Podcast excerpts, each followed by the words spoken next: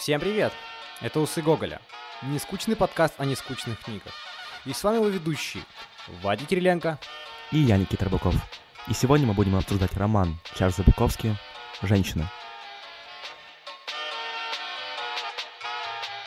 И вот опять мы идем на поводу наших слушателей и берем писателя, который не планировался, я думаю, вообще в принципе в этом подкасте, но о нем так часто и так много вспоминали, что мы все-таки решили о нем поговорить, хотя к нему относиться хорошо, мне кажется, достаточно сложно. То есть как-то говорить, что это великий писатель, говорить, что это хороший писатель, у меня язык не повернется.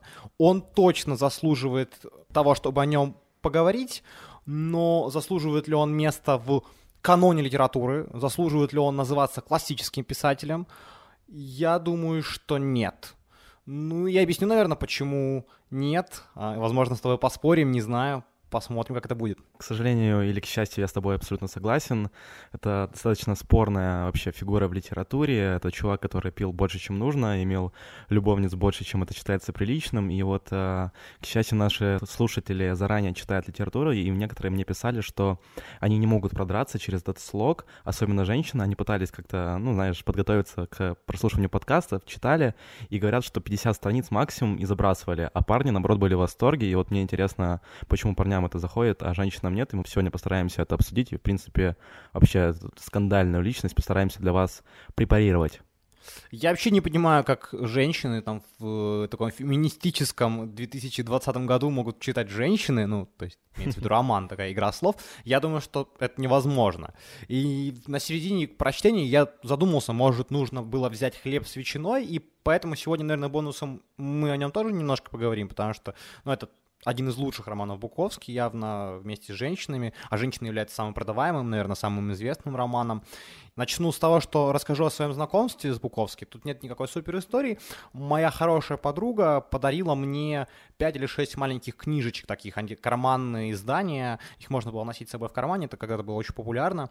И одно из них был, собственно, Буковский. Я даже не знал, кто это. Ну, вот я просто не знал. И прочитав, а, мне было как раз лет, наверное, 17-18, мой такой воспаленный а, мозг, развращенный, Пубертатный. просто начал да, пубертатный мозг, это хорошее, да, прилагательное. Я начал прям э, искать все, что связано с Буковски. Я прочитал все его романы там чуть ли не за месяц, и я был вообще в шоке. Ну, то есть ты правильно сказал, что парням это нравится. Да, там много жестких сцен, много секса. Э, я хочу говорить, вот я хочу весь выпуск говорить секс, а не секс. Я поддерживаю, да, вот эти ваши секси в интернетах. Я вообще не помню, хоть раз там за все выпуски говорили мы слово секс. Вот я не помню, было. А, ну, когда Лолиту, наверное, обсуждали, может, там где-то мелькало, но ну, скорее нет, чем да. И вот поэтому я, наверное, чувствую некоторое смущение, говоря слово «секс» с микрофон. Поэтому я хочу говорить слово «секс», и, в общем, сегодня будет много секса. много секса и много, много виски. Ну, много сисек, писек. И секса. Блин, уже, меня уже стыдно. Мне кажется, что мы не должны записывать подкаст о Буковске. Ну, давай, давай, давай, твоя история какая она? У меня, на самом деле, очень тривиальная история. То есть я брал э, где-то в 17-летнем возрасте всю экспозицию великих американских писателей, и Буковский причисляет к таковому, и пытался с ним знакомиться, прочитал как раз роман «Женщина», о котором мы будем сегодня говорить, и в отличие от тебя мне не понравилось. То есть я его прочел, и, ну да, действительно, он был необычным по сравнению с тем, что я читал до этого, но не сказать, что прям я восхитился до той степени, чтобы продолжать читать его дальнейшие произведения к своему стыду, наверное, потому что вот в более осознанном возрасте, в лет 20, я уже прочитал «Хлеб с ветчиной», и он намного лучше. Если, мне кажется, вообще знакомиться с Буковским, как раз нужно начинать с него. Давай, наверное, плавно двигаться к биографии, и тут надо как в очередной раз копнуть в детство и понять, что э, детство у Буковски было сложным.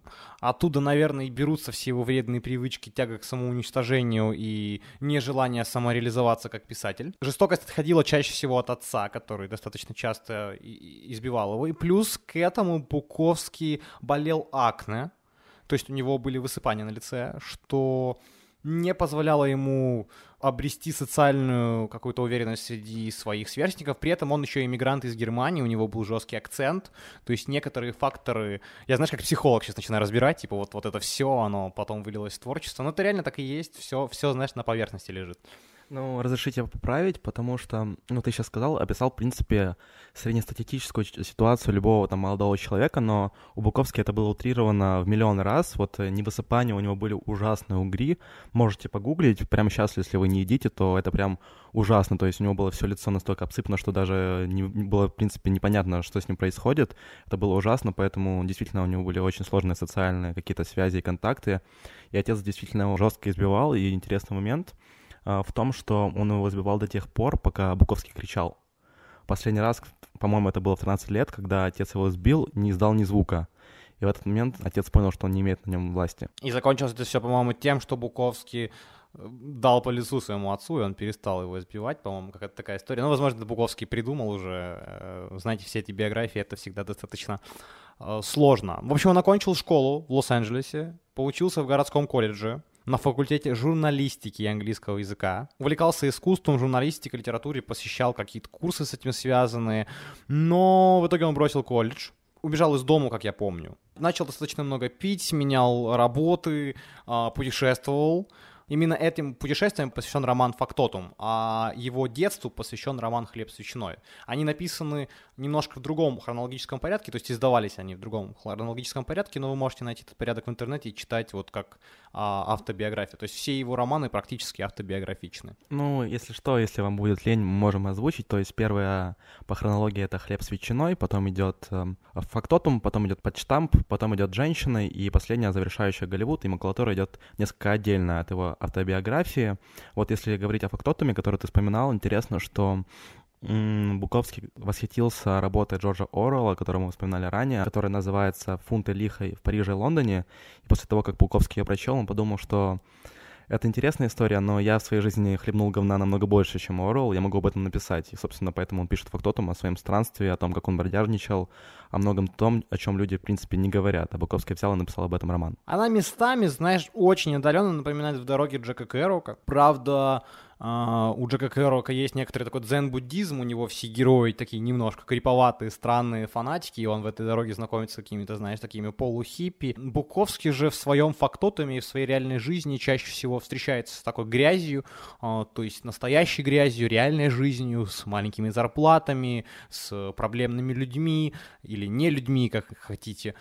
И вот тут, наверное, кроется большой талант Буковский, что он не пытался придать своему творчеству некоторую знаешь, такую красивую картинку, не пытался сделать своих героев, романтизировать своих героев. У него все реально, иногда даже слишком реально, настолько реально, что становится страшно. Да, сам Буковский говорил, что чем проще его творчеством, тем лучше. Интересно, вот мы как раз говорили в прошлом подкасте о том, что творчество Кавки — это как бы его черновики, и что бы было, если бы он продолжил это писать. А вот Буковский немножко другая история, а, связанная с тем, что он, когда писал именно свою прозу, свои романы, это романы, которые издавались сходу, то есть он писал их за короткий промежуток времени и не редактировал. То есть от слова совсем, то есть это первое, что выходило из его печатной машинки и сразу шло в печать. Буковский это даже не перечитывал. Ты упомянул Кэроука, надеюсь, мы тоже о нем когда-нибудь поговорим. Вообще, часто Буковские причисляют к движению битников, если говорить о том, кто такие битники, это такое движение было в Америке в 20 веке, когда люди такие были асоциальные, они не хотели работать, они увлекались буддизмом. И, собственно, Буковский к такому движению не относится, не путайте. Ну, битники что-то похоже на хипарей. Ну, это, это, в принципе, это один из таких подвидов, подвидов хиппи. Я надеюсь, что я сейчас не, не очень сильно ошибаюсь. Может, какие-то эксперты битников мне бы сказали, что нет, но на самом деле очень много схожего. И нужно еще, чтобы понять личность Буковски, вот ты говорил, что он не относится к битникам, это правильно, и я скажу более того, он вообще не хотел, чтобы его относились к каким-то течениям. Буковский — это underground, это такой, знаешь, э, слава КПСС, да, гнойный. Ну, это underground underground, я бы сказал бы. Ну, тут, конечно, можно там искать уровни этого андеграунда, но мне кажется, что Буковский сам хотел э, быть в этом андеграунде. Я, конечно, с ним не, тусил там по, по подвалам, не бухал, но складывается такое ощущение, что чувак, ну, чувак публикуется только в каких-то, знаешь, не супер изданиях. Он вообще, в принципе, не ищет какой-то большой славы. И он, э, несмотря на то, что, в принципе, его книги вызывают ажиотаж, расходятся неплохими тиражами, то есть ему на жизнь хватает, но он как будто не стремится, знаешь, э, подняться на Олимп, взобраться там, как, как, как какой-то, я не знаю, тот же Фиджеральд. То есть ему, в принципе, это неинтересно. Мне кажется, что ему как раз вот очень удобно и очень хорошо находиться в позиции, знаешь, такого андеграундного чувака. И это говорит, наверное, о каком-то огромном снобизме, возможно, неуверенности в себе. Ну, это уже, знаешь, такое, это уже не, не нам с тобой обсуждать. Ну, нужно сказать о том, что вот первый вообще роман, который написал Буковский, он написал 50 лет. До этого он занимался исключительно стихами. Ну, там были еще, конечно, рассказы. В общем, он посвящал свою жизнь стихам, и стихи на Западе чуть ли не соперничают с его прозой на самом деле, только у нас в СНГ о нем не знают, его плохо переводят, но на самом деле буковский поэта знают чуть ли не лучше, чем буковский писатель на Западе. Если вам будет интересно, можете почитать, там действительно есть интересные стихи, не сказать, что великолепные, но интересные точно есть. Вот, и нужно сказать, что вот прославился он только вот под конец своей жизни, ну, то есть когда он уже издавал «Женщины», вот «Хлеб с ветчиной», когда он перебрался жить со своей последней женой, то он уже как-то, знаешь, окреп э, материально. А до этого он действительно страдал. Интересный факт в том, что Буковский 12 лет, если не ошибаюсь, или 13 провел на почтампе, и оттуда его вытащил издатель. То есть издатель к нему пришел и сказал, чувак, э, ты должен писать всю свою жизнь, я буду платить тебе 25% от своей зарплаты пожизненно. И это Буковский как-то очень сильно воспрял, и из-за этого он, собственно, писал. Поэтому не могу сказать, что у него были постоянные доходы, он прославился только к концу своей жизни, но все равно он застал свой пик при жизни. Это круто. Не знаю, у кого источники более правдивы. У меня чуть-чуть другая версия этой истории о том, что чувак ему позвонил, сказал, что он может, в принципе, не писать, но ему нужно уйти с панчтампа, и тот ему даст, по-моему, 100 долларов в месяц. Ну, может быть, твоя там как бы история более правдивая, ты уже знаешь тоже источники. В принципе, Буковский, тут и проблема начинается, что Буковский никто не изучает, он не стал классическим, и о нем информации, ну, на самом деле, реально не так уж и много. Википедия там, и все, в принципе, на этом все э, заканчивается. И на Википедии тоже, знаешь, э, вот ты что-то свое увидел, я что-то свое, возможно, на другом сайте еще что-то. Говорить о биографии, что вот это было конкретно так. Но вот эта пауза, ты правильно сказал, что он начал, в принципе, принципе, писать, ну, там, в юном возрасте. Потом он взял огромную паузу, потому что были проблемы с э, тем, что его никто не публикует и так далее и тому подобное. И он вот там через лет 10-15 после паузы уже начал писать.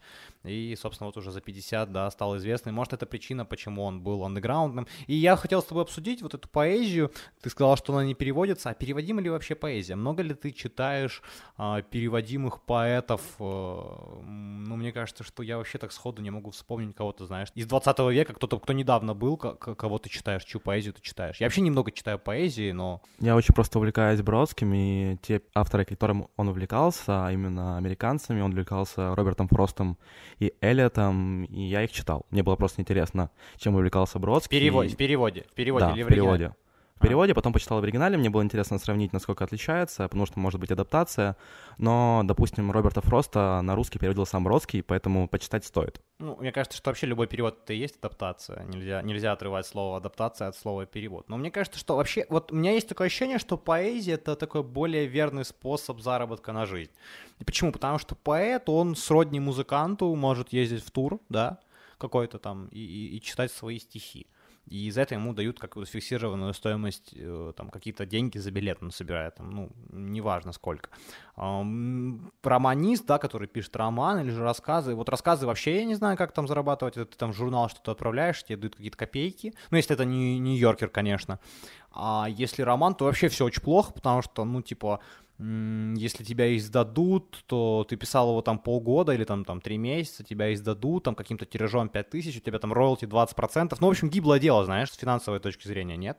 Ну, не знаю, вот я с тобой абсолютно не согласен, потому что если брать количество писателей, количество поэтов, это существенно отличается. То есть в 19 веке было по-другому, но сейчас, в 20 веке, условно, ситуация значительно поменялась, романистов огромное количество. Если вспоминать Бродского, которого я упомянул, то он говорил, что писатели — это как армия, а поэты — это ВВС. То есть, ну там, естественно, ВВС намного меньше, но лучше.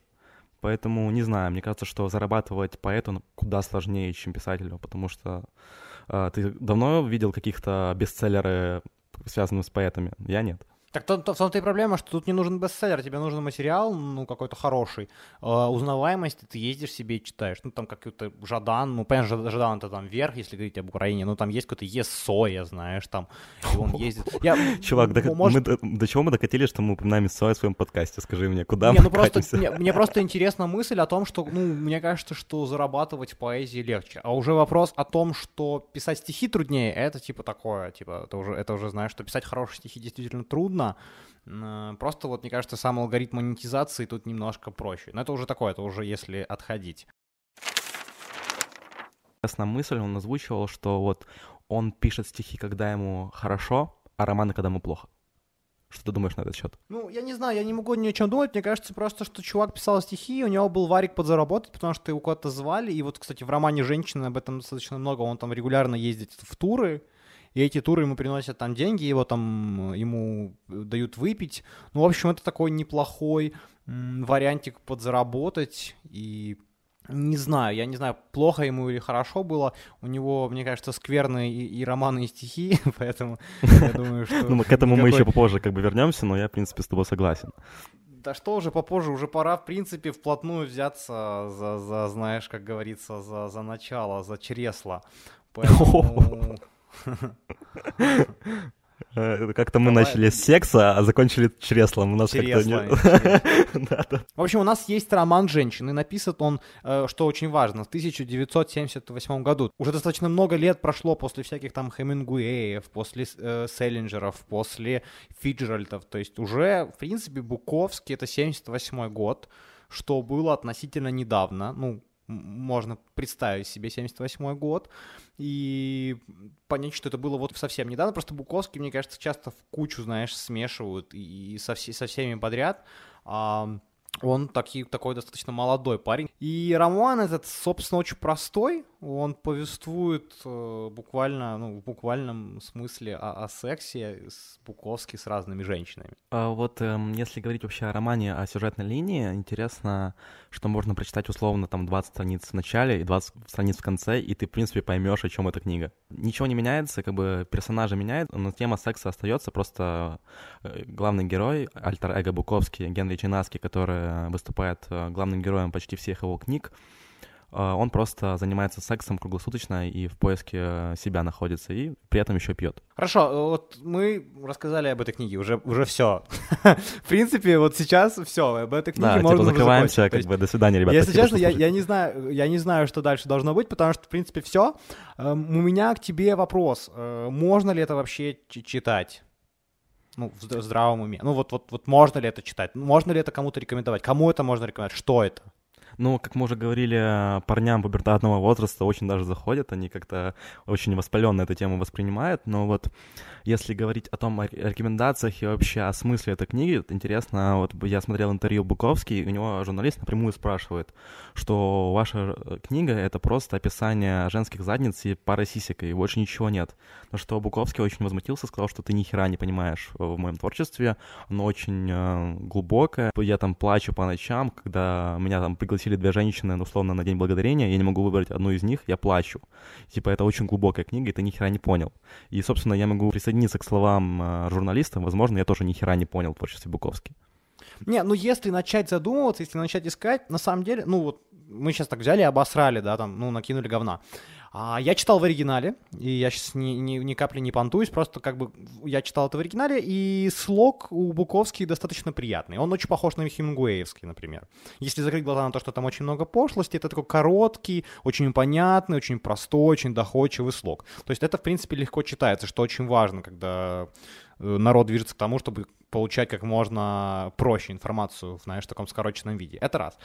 Во-вторых, если же начать задумываться действительно о мотивации героя, о том, почему он это делает, как он это делает, с кем, то да, его можно начать жалеть, к нему можно проникнуться некоторой эмпатией. Э, в пубертатном возрасте можно вообще считать, что это, знаешь, как, как нужно жить. Ну, вот, как, знаешь, типа вот... Ну да, да, да, знаешь, это, знаешь, порно только в книге. Да, то есть ты можешь подумать о том, что, ну, я об этом думал, я вот рассказываю сразу же свои там э, впечатления. Когда мне было э, вот 17-18 лет, а было это, кстати, не так давно, если что, я очень молод, э, я писал стихи. Я, мне нравилось писать стихи, да, я писал стихи. Я тоже, стихи, я тоже писал стихи, чувак. Ну, это, это, это абсолютно нормально, в этом нет ничего такого. Я писал стихи, писал их много, и когда я понял, что я их написал достаточно для того, что, ну, то есть мне хотелось в какой-то момент, мне захотелось этими стихами делиться с кем-то, кроме друзей, потому что друзья, знаешь, ненадежный источник а, оценки. И так получилось, что я начал выступать на литературных вечерах. Это очень долгая история, может, я как-то ее расскажу в каком-то спешле, но я, в общем, а, много, ну, раз 15, наверное, а, выступал, и был такой легендарный а, арт-клуб, он назывался «Выход», и там была такая литературная тусовка, поэтическая тусовка. Там читали и неплохие ребята, но чаще всего... На самом деле это все выглядит убого, потому что когда ты себе представляешь литературную тусовку, мне кажется, у тебя какие-то красивые картинки в голове. Нет, это очень убого. Это собрание пьяных, бедных, 17-летних а, э, малолеток и иногда вот таких чуваков, как я, которые вот случайно туда попали, потому что хотели почитать. И в какой-то момент, когда меня спросили, как меня представлять, эм, там был какой-то, знаешь, организатор, я сказал, ну, я до сих пор это помню, мне очень стыдно это говорить, я сказал, э, скажи, что я одесский Генри Чинаски. Ну, что-то, что-то, что-то, это было, это было, ну, то есть, и он меня объявил, и мне казалось, что это очень круто. Ну, то есть, я прям думал, что, господи, я такой крутой чувак, я ну, вышел на сцену, там, почитал, знаешь, такой. Причем у меня стихи были абсолютно там не, не про то, что пишет э, Буковский, не про то, что происходит в жизни Генри Чинаски, они были абсолютно такие простые, плохие, очень плохие, но не плохие в смысле пошлые и так далее, просто, ну, технически плохие. И я вот говорю о том, что настолько я в свои там 18 неполные был а, в восторге, что мне казалось, что это прям настолько круто, что можно себя так называть, и что прям нужно вот так вот и жить. Знаешь, вот если ты затронул эту тему, хочу сказать, что вот мне кажется, эта книга откликнется во всех тех, кто когда-либо, кто хоть как-то маломальски пишет, неважно, это стихи или проза, мечтал этим зарабатывать и приобрести какую-то известность. То есть, э, ну, Генри Чинаски показывает, что можно жить круто и на широкую ногу, просто занимаясь писательством. Слушай, ну спорно, насколько он широко живет. Чаще всего кажется, что он полубомж и вот-вот умрет. Uh, ну, иногда складывается такое впечатление. Хорошо, давай все-таки будем препарировать, э, что происходит. Давай подумаем, а, что же можно найти в этом хорошего кроме того, что... Ну вот про слог я сказал, про то, что эта книга может затронуть какие-то части души. Uh, окей, uh, что, что еще? Давай попробуем выцепить что-то хорошее, что-то важное, что нужно понять нашим слушателям. Ну, это опять же история маленького человека, да, ну, какая-то утрированная, но все равно сам Буковский говорил, что ему приятно и интересно писать только о тех людях, которые его окружают. Это именно немножко покалеченных людях, э, людях со своей личной травмой. И сам Буковский, в принципе, был травмирован и детством, как бы его отцом и прочим-прочим. Он сам был психически нездоровым, собственно, поэтому его не взяли в армию. Но вот мне кажется, что если э, отмести вот эту тему секса, тему алкоголя, это всего лишь следствие, а не причина. Вот если всмотреться в корень этой проблемы, то это глубоко какие-то искалеченные люди, которые пытаются найти себя, найти смысл жизни. И Генри Чинаски один из них. Он не герой, он просто сторонний наблюдатель, и мы видим всю экспозицию жизни 20 века в Америке. То есть при чтении этой книги желательно взять такого, знаешь, стать некоторым Фрейдом и пытаться разбираться в почему, да, в этих причинах. Вот если, если так, то это может даже интересно, там, знаешь, подумать, почему а, Генри Чинаски пьет бесконечно много и бесконечно много спит там со всеми женщинами подряд. Но если думать уже почему, то вот это может быть интересно. Покопаться там, знаешь, даже открыть биографию Буковски или почитать фактотум, понять, что там были какие-то детские травмы. Да, это интересно для, наверное, человека, который увлекается психологией. Мне кажется еще, что а, тут есть некоторая изюминка в том, что это очень похоже на правду чаще всего. А, в какой-то момент ты начинаешь верить происходящему. Изначально тебе кажется, что, ну, мне казалось, что нет, потому что 50-летний мужчина, знаешь, там спит со всеми подряд, а в какой-то момент книги я вот поверил. Мне кажется, что он, ну, может, приукрашивал, но это настолько грязно и реалистично написано, там нет, знаешь, каким-то вот, если э, есть вот Довлатов, да, и Довлатова часто с Буковски э, сравнивают, ну, точнее, даже не часто, это такое, ну, просто логичное сравнение, знаешь, то есть просто Нет, я на самом деле вытекает. часто слышу сравнение, что Довлатов — это наш э, Буковский, то есть, ну, ты правильно говоришь. Ну, возможно, кто-то говорит, но вот мне кажется, что это просто прямая такая, ну, вот есть чувак, он там не может тоже трудоустроиться никак, у него в жизни трэш, он постоянно пьет. Вот, вот Довлатов. Только у Довлатова еще есть э, некоторая харизма в письме, знаешь, он, ну, вот выдумывает какие-то классные ситуации, ты понимаешь, что они выдуманные, но они смешные, забавно, они показывают, знаешь, какую-то вот такую э, странную жизнь пост, в постсоветском пространстве. У Буковского этого нет. У него такой прям сухой реалистичный текст. То есть я блевал, я рыгал, я поехал, тачка у меня говно. То есть он не создает какую-то, знаешь, ситуацию вокруг того, что он блюет, или вокруг того, что у него тачка говно. Он просто описывает это все как фактами, типа вот так, вот так, вот так, вот так. И поэтому ты ему веришь в какой-то момент. Было ли у тебя такое? Буковский э, рубил правду матку. Вот опять же, если возвращаться к его интервью, он говорил, что из э, 10 фактов этой книги 9 правда, а один выдуманный для связания сюжета. Поэтому я скорее верю всему написанному, чем не верю. И Баковский похож на того чувака, который это все проворачивал. Э, то есть он увлекался скачками, он беспрерывно спал с женщинами, он постоянно бухал. Это похоже на правду. Вот, и вот вопрос, который меня интересует, э, вот именно пьянство Буковские, это скорее спасение от, от страхов и прочего, или просто он бухал ради того, чтобы бухать? Слушай, я практически уверен, что на своем примере, на примере там разных людей, что алкоголизм э, или наркомания это чаще всего э, попытка убежать. Тут можно поставить знак равно, это страх настоящей реальной жизни. Ну, то есть, мне кажется, что люди пьют не потому, что бухло прикольное, потому что оно дает какие-то ну, незабываемые, классные, офигенные ну, эмоции, а просто потому, что оно приглушает а, реальную жизнь.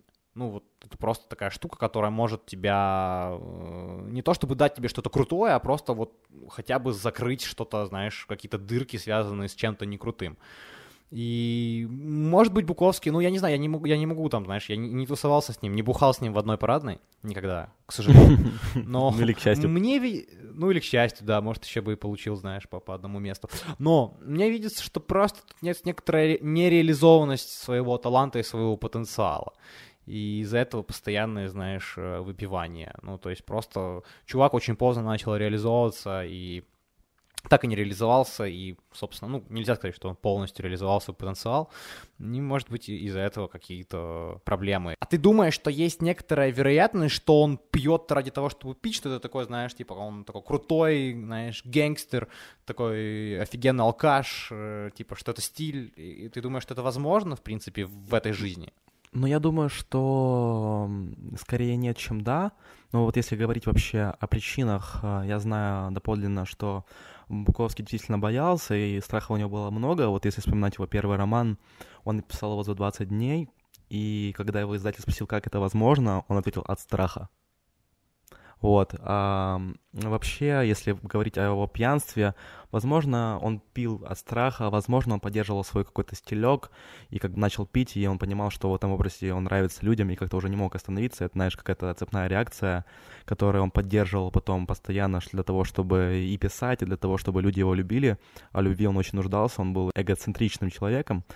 Поэтому тут, возможно, много факторов есть, и доподлинно мы никогда не узнаем, но хочется верить, что все-таки алкоголь это было все-таки спасение его, а не просто ради какого-то фана. Да, я думаю, что вероятность, что ради фана очень мало. И я думаю, что мы можем сейчас перейти к очень интересной теме, которую вот я уже, я хотел бы с нее начать, это влияние. То есть мы можем ругать Буковский, и его легко ругать. Не нужно, знаешь, быть каким-то супер э, талантливым критиком, чтобы ругать Буковский. Это очень просто, все на поверхности. Но он оказал невероятное влияние, как минимум создав такой шедевр, как «Californication». Да, это да, сериал, безусловно. да, это сериал, который повествует о Хэнке Муди. А, он называется «Блудливая Калифорния» в переводе на русский язык. Если вы его не смотрели, то я, я вообще не знаю, как вы живете, собственно. Ну, то есть это один из лучших сериалов, который вообще сняло человечество. Я его пересматривал не так давно. И знаешь, я думал, что он мне не понравится, но я был настолько вовлечен э, в это все, потому что создатели сериала смогли показать то, что того, чего нет в книге. Вот ты знаешь, э, долбоебизм героя, который э, перерастает в огромные проблемы в семье, и тебе его супер-супер жаль. Тебе постоянно жаль э, Хэнка Мути в «Блудливой Калифорнии», тебе прям там регулярно он творит какой-то такой трэш, что тебе прям аж стыдно за него. И если в книгах у Буковски это есть, но то в сериале это гораздо более мне было понятно, вот эта сама основная идея, основной посыл, почему он так творит, что это ему стоит, да, какая цена этих поступков. Да, я с тобой вообще более чем согласен. Мне кажется, что автор Californication вывели Буковский на какой-то запредельный уровень, если в книгах у Буковски тема секса все-таки первостепенна, по крайней мере, это кажется, то в сериале как раз наоборот, секс — это просто какая-то дополнительная, дополнительная история, на самом деле это глубочайшая драма, это переживание человека, его семейные проблемы, и как он пытается из этого всего вы, выкарабкаться, и секс — это прикольная просто обертка, почему стоит посмотреть этот сериал. Как раз Californication, секс и алкоголь — это вот то, что ты говорил ранее, это фан, то есть вот у Хэнка Муди как раз они, как ну, создатели сериала, сделали, знаешь, его алкоголизм и его страсть к женщинам некоторым таким фановым, знаешь, таким он там ходит и угорает. А на первую степень вывели гораздо более важные проблемы. И мне кажется, что Буковский как раз вот он только в романе «Хлеб с ветчиной» смог это сделать. Да, вот если вот говорить о романе «Хлеб с ветчиной», то это, наверное, единственный роман Буковский, в котором э, прослеживается, собственно, и суть романа. Это когда герой в начале романа меняется к концу. Допустим, в романе «Женщина», который мы сегодня обсуждаем, герой никак не меняется. То есть вначале он блудливый сукин сын, и в конце он точно такой же блудливый сукин сын. Ничего не меняется. То есть для тебя важно, чтобы герой поменялся? То есть литература... Ну, то есть тебе, тебе важно, чтобы герой про прошел, прошли какие-то изменения, правильно? Суть романа, мне хочется проживать историю с героем, мне хочется верить, что какие-то жизненные трудности влияет на человека, как это обычно бывает, то есть э, какие-то жизненные факторы, которые случаются с человеком, они его изменяют внутренне и внешне, и ты не можешь быть тем человеком, который ты был условно пять лет назад или пять дней назад. То есть это правило жизни, по которому мы все играем, и мне не верится, что человек, который прошел через череду большого количества женщин, алкоголя, а, блевотни, скачек и прочего, никак не поменялся, остался точно таким же сукиным сыном. Я в это отказываюсь верить. Возможно, в этом и суть, что он таким остался. Вот он и, и собственно, и, поц. Ну, как бы, ну, в общем, ах, как бы, ну, что тут, ну, это его выбор, э, кому он, пускай делает, что хочет. А в «Хлебе с ветчиной», кстати, есть очень э, интересный момент, он называется на английском «Ham and Rye», и как э, «Catch the Rye», ну, то есть как роман Селлинджера, то есть тут есть некоторая калька на Селлинджеров, то есть и это роман о взрослении, и у Селлинджера, в принципе, тоже о становлении личности, и в обоих присутствует слово «рай», и некоторые, э, то есть пшени, некоторые связывают эти два романа, потому что доподлинно известно, что Буковский очень тепло отзывался о, о работе Селлинджера, о ранних работах Селлинджера. И я, наверное, передвинусь к следующему, быстро обозначу э, супер маленький момент, что есть еще мультсериал, который называется «Конь Боджек». Ой, очень обожаю, обожаю. Да, очень недавно он э, вот выходил новый сезон, он очень популярный, я думаю, что вы о нем слышали. Это, в принципе, тоже некоторая такая э, аналогия. В принципе, я думаю, что ребята очень сильно вдохновлялись э, Буковский, Californication, потому что, в принципе, там то же самое, только главный герой не писатель, главный герой э, актер тоже такой э, престарелый, тоже с проблемами, тоже пьет, э, только он там еще висит на наркотиках самых разнообразных, он только более современный, э, висит на наркоте и зависим от социальных сетей, ну вы поняли, короче, поняли о чем, о чем, о чем речь идет, очень рекомендую. Ну вот если говорить о моих впечатлениях именно просмотре «Коня Боджека», то я после каждой серии, вот я смотрел перед сном, и я после каждой серии запаивался. То есть я посмотрел, посмеялся, посмеялся, выключил телевизор там, и потом лежу, думаю, куда катится моя жизнь. То есть там такая драма, которая как бы граничит с юмором, и потом ты это оставляет на тебя какой-то осадок, оставляет след, и потом ты действительно об этом думаешь. Так что если вы любите такой немножко сортирный юморок э, и философию жизненную, то я советую вам посмотреть. Ну что, я думаю, что пора уже ставить оценки. Я не буду ставить оценку конкретно роману. Я, пожалуй, оценю все творчество Буковски в целом, потому что оно ну, такое линейное, знаешь, в принципе, с ним можно реально разобраться за недельку, за две. Я поставлю 7 и объясню свою оценку. Мне кажется, что Буковский хоть и не стал таким классическим, хоть и не стал таким а, чуваком, который будет изучать в школе, тем не менее литературу струхнул. А, сняли кино, которое называется «Пьянь», прям а, по роману Чарльза Буковский, и там играет Микки Рурк, ничего себе, это все было при жизни а, Буковский, то есть это не, не знаешь никак привет ему, а, лежащему в гробу, нет, это прям при жизни было, поэтому я думаю, что это стоящий чувак, а, стоит познакомиться определенно, начиная это делать с хлеба с ветчиной. Э, да, интересно то, что сам э, Буковский очень плевался на игру Микки Рурка. Он как-то очень эксцентрично играл, и Буковский это не нравилось. Он говорил, что он достаточно грубый чувак, а не такой, как э, сам э, Микки Рурк. Вот, а если говорить о оценках, у меня 6. Эм, это только из-за того, что мне нравится хлеб с ветчиной, то есть если бы не этот роман, я бы не знаю, во сколько я оценил творчество Буковски, извините, если кто-то со мной не согласен, но пока что вот так, может это через пять лет поменяется. Еще, ребята, вы просили нас э, после подкаста как-то резюмировать всю литературу, собирать ее в кучу, о чем мы сегодня говорили. Вот, эм, вот опять же, повторюсь, почитайте «Слеп с ветчиной», почитайте Довлатова, это наш чувак, который писал очень забавно, почитайте его «Чемодан» или «Заповедник». И писатель, который повлиял на творчество самого Буковски, это Селин и его роман «На краю ночи». Ну, если вас интересуют разного рода сексы, то есть Генри Миллер, а, такой постмодернизм, а, который тоже очень много писал а, об этом самом сексе. У него есть «Тропик рака», «Тропик козерога», в общем, очень-очень тоже известные романы. Я не скажу, что мне понравилось, я не скажу, что я бы об этом хотел общаться, потому что мне кажется, что наш подкаст все равно в первую очередь о том, что на слуху, что нравится нам. А, я не могу это рекомендовать, но если интересно, можно просто посмотреть. И на Арзамасе есть курс э, в американских писателях. Там вот а, о Генри Миллере достаточно большая лекция на 40 минут. Очень даже интересно. Я недавно слушал, могу рекомендовать.